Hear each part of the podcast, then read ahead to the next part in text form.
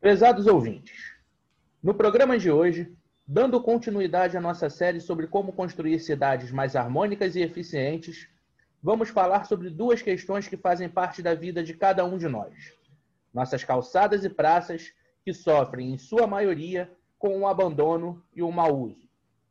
Vamos também buscar entender como os contextos urbanísticos e sociais se entrelaçam em nossas cidades. Quantos idosos tropeçam diariamente em pedras portuguesas soltas ou em pisos irregulares?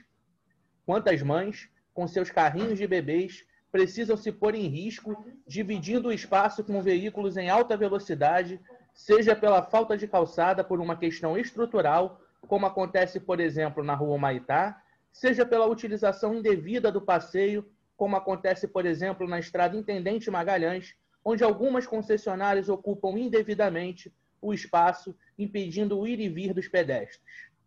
E quanto às nossas praças? Quantas opções de lazer, cultura e empreendedorismo poderiam estar sendo geradas nesses espaços? Será que não poderíamos, através das praças, promover o desenvolvimento dos bairros, descentralizando as grandes cidades? É sobre estes temas que o deputado Luiz Paulo falará no episódio de hoje. E você, nosso ouvinte, pode deixar em nossas redes sociais seus comentários sobre as calçadas e praças da sua região. Meu nome é Pablo Guimarães e esse é o podcast RJ em Debate. Seja muito bem-vindo ao nosso bate-papo dessa semana.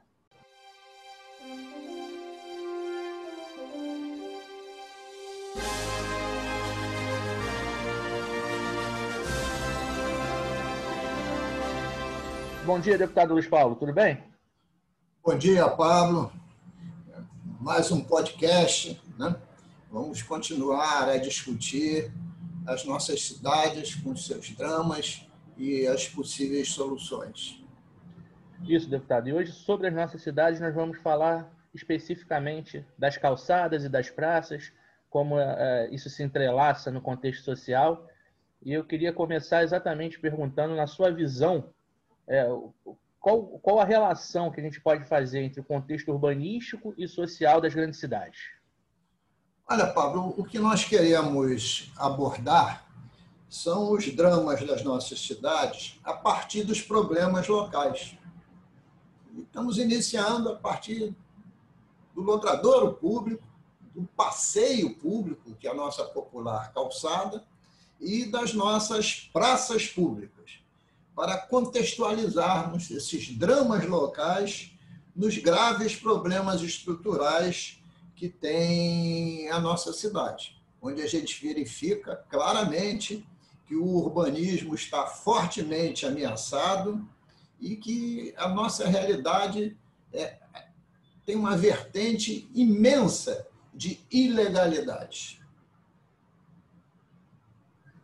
Deputado, o senhor é uma pessoa que costuma andar a pé. O senhor vai à feira, vai ao mercado, vai à padaria.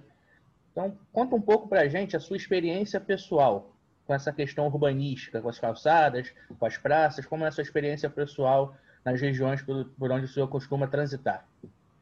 Ô Pablo, você sabe que eu conheço bem a cidade do Rio de Janeiro e diria também que conheço relativamente bem todos os municípios da nossa região metropolitana. Então, a experiência que eu vou te relatar, ela se reproduz praticamente em todas as regiões das nossas cidades. Chame ela Rio de Janeiro, Belfor Roxo, Petrópolis ou Nova Iguaçu, ou até mesmo Niterói. Olha, aqui no Maitá, que é o bairro onde eu moro, rua Maitá, né? se eu saio, como faço frequentemente, para ir a um supermercado, descendo a rua Maitá, do túnel Rebouças para o Largo dos Leões, eu vou encontrar um problema grave e evidente de nossas cidades, que a política pública de priorizar o trânsito dos veículos, ela escanteou o desejo de transitar das pessoas. As calçadas estão tomadas irregularmente, quer seja por atividades lícitas ou ilícitas, quer seja pela, pelo passeio público absolutamente estreito que deu lugar aos alargamentos de rua.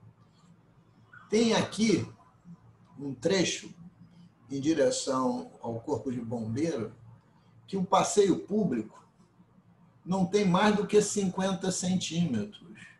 Não dá para transitar duas pessoas, um em sentido contrário. Uma terá que ficar parada ou ir para o meio da rua, onde o fluxo de veículos é imenso. Se tiver com um carrinho de bebê, é impossível. Nem um carrinho de feira. E tem trecho que esse passeio é mais estreito, porque ainda tem um poste na frente. Olha, e eu estou falando da rua Humaitá. Esses problemas vão se repetir de forma muito, muito forte em diversos pontos da nossa cidade. Aí na região que você mora, né, que na divisa entre Vila Valqueire e a Praça Seca, se você for para Intendente Magalhães, você vai ver um passeio de muito boa dimensão, mas que o pedestre não tem lugar, porque ele está todo ocupado pelas revendedoras de veículos. Olha, então, no Maitá, a prioridade é automóvel transitando. Na Intendente Magalhães, é a prioridade do automóvel à venda no passeio público. E se você se deslocar para a Praça Seca, praça famosa da nossa cidade do Rio de Janeiro, de grandes dimensões, uma praça até bem estruturada, que tem uma feira de domingo muito tradicional, o cidadão não pode frequentá-la, apesar desse tamanho e dela permitir diversidades de atividades na mesma, porque está cercada de domínio territorial de narcotraficante e miliciano. Então, é uma praça que está sujeita, como diz na linguagem popular, diariamente a tiros, porradas e bombas. Então, eu estou dando aqui três exemplos, porque isso vai se repetindo. Então, eu, eu queria parar os exemplos por aqui, para poder dar outros exemplos mais adiante, mais graves ainda. É isso, deputado. Então, além do abandono que existe na, nas nossas calçadas, principalmente, é, também tem o mau uso, né? como o senhor citou aí alguns exemplos. É, e aí cabe ao poder público, principalmente às prefeituras nesse caso, fazer uma intervenção, porque é óbvio que a gente precisa estimular a atividade produtiva, a atividade econômica, as pessoas precisam é, trabalhar, isso é fundamental, principalmente no momento de crise que a gente vive, mas também não, é, não pode existir abuso a ponto de impedir o ir e vir das pessoas. Né? Ô, Pablo, olha só, tem um sentimento que eu chamo que o cidadão morador de um local possui, que é de pertencimento, de cuidar do que é seu. E o passeio, por exemplo, a calçada, é uma continuidade do proprietário daquele imóvel, do locador daquele imóvel. Né? E seria a responsabilidade dele a manutenção daquele locador. Né? Se ele não tivesse buraco, se fosse pedra portuguesa, não tivesse pedra solta, etc. Isso que é o sentimento de pertencimento a calçada como extensão da testada daquele imóvel.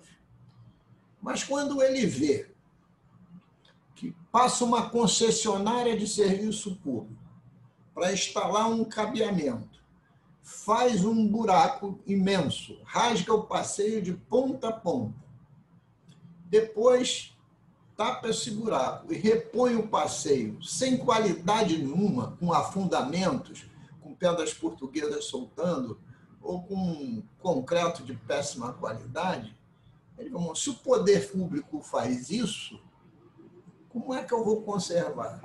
Se ele vira, vira o seu passeio ocupado irregularmente por atividades econômicas que não podem estar no passeio público, essa sensação de pertencimento vai diminuindo. Quando ele vê, por exemplo, na cidade do Rio de Janeiro, que tem uma fundação Parques e Jardins.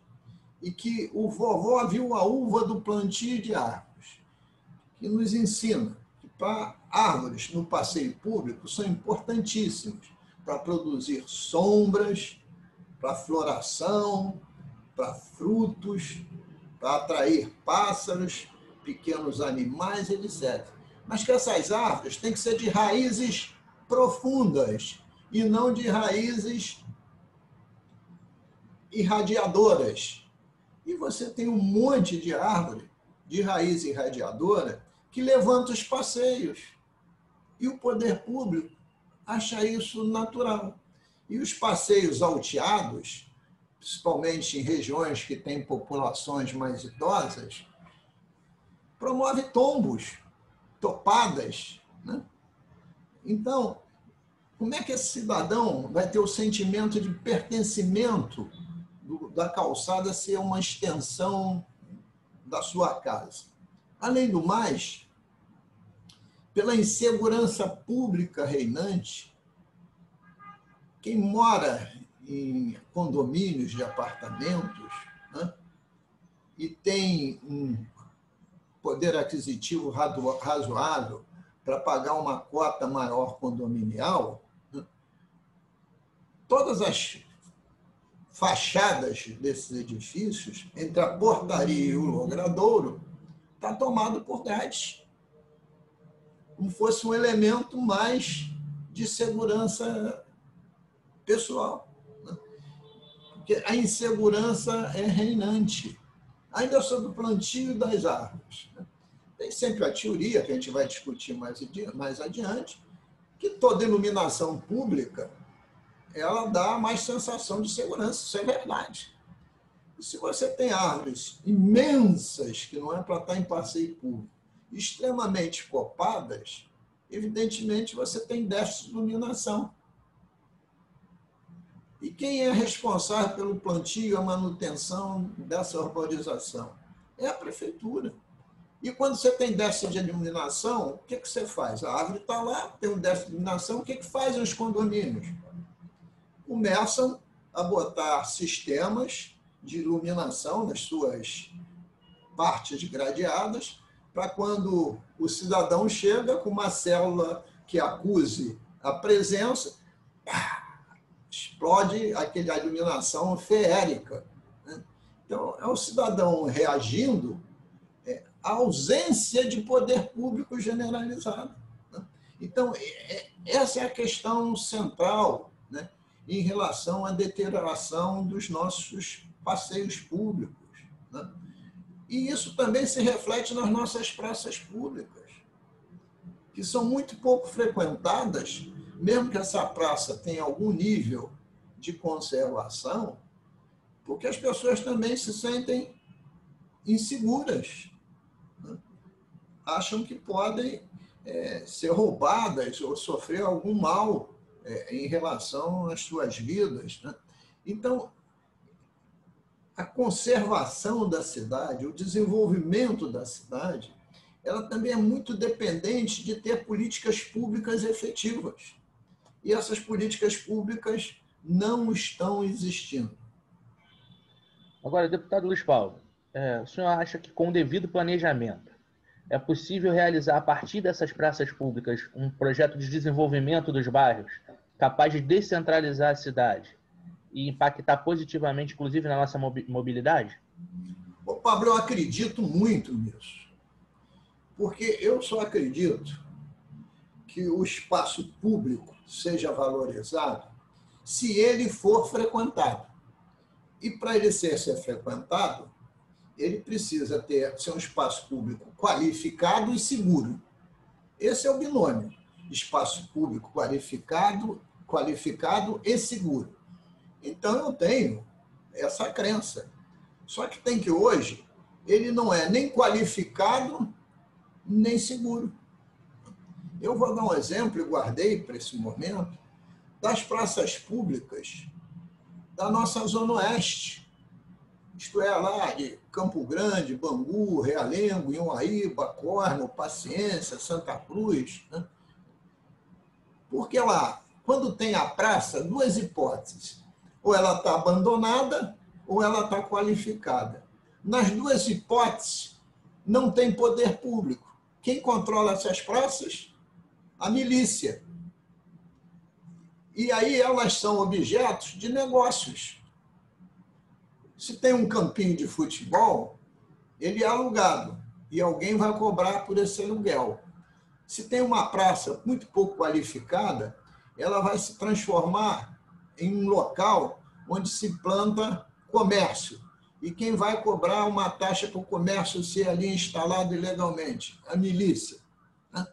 Então, está tudo dominado. É, o que a gente chama de controle territorial da cidade, que já abrange mais de 50% do território do, da cidade do Rio de Janeiro e envolvendo já 33% da população da cidade, né?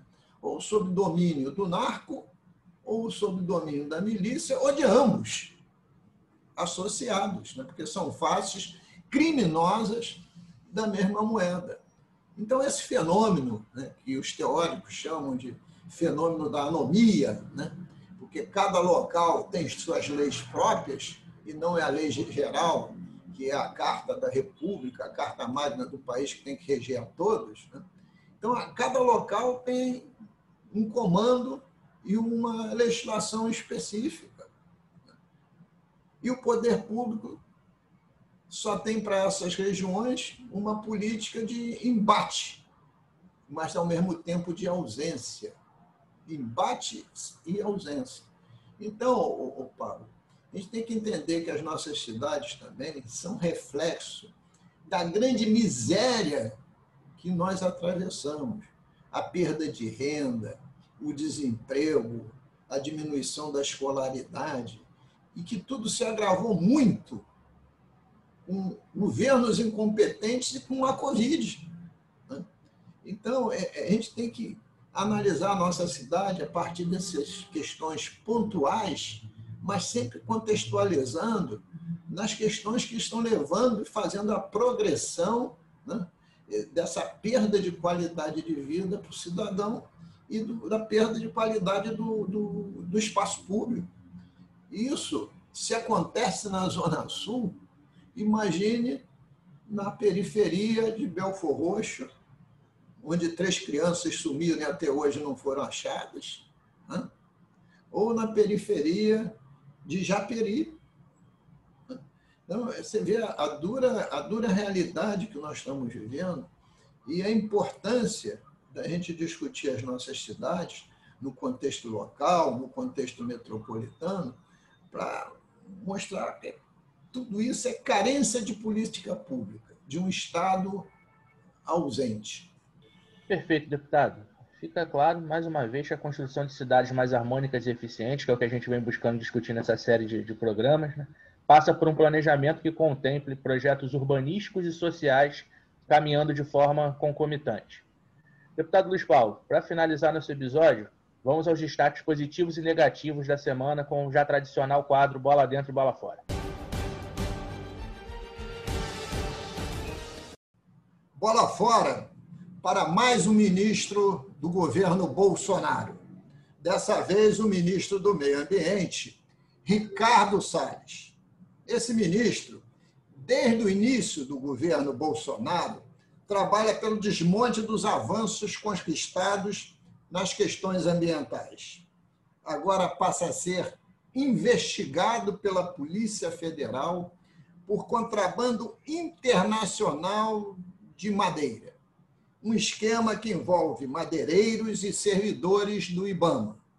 É mais uma política desastrosa desse governo, a política ambiental. E mais grave, o presidente Bolsonaro, mesmo após a operação da Polícia Federal, veio a público para defender e enaltecer o desastroso ministro Ricardo Salles uma bola fora com toda a convicção para o governo Bolsonaro e para o ministro Ricardo Salles.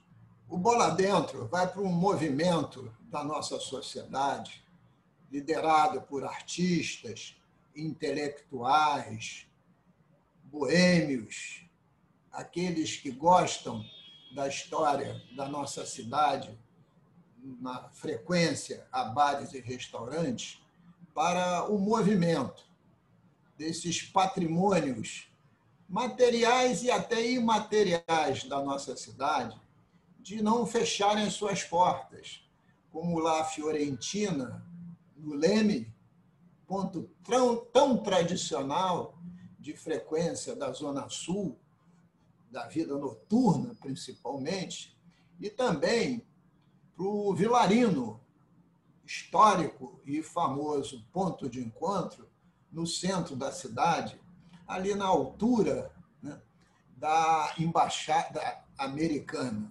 Então, bola dentro para esses movimentos, porque são bares e restaurantes que fazem parte da história da cidade do Rio de Janeiro. Obrigado a todas e todos pela audiência e até a próxima semana.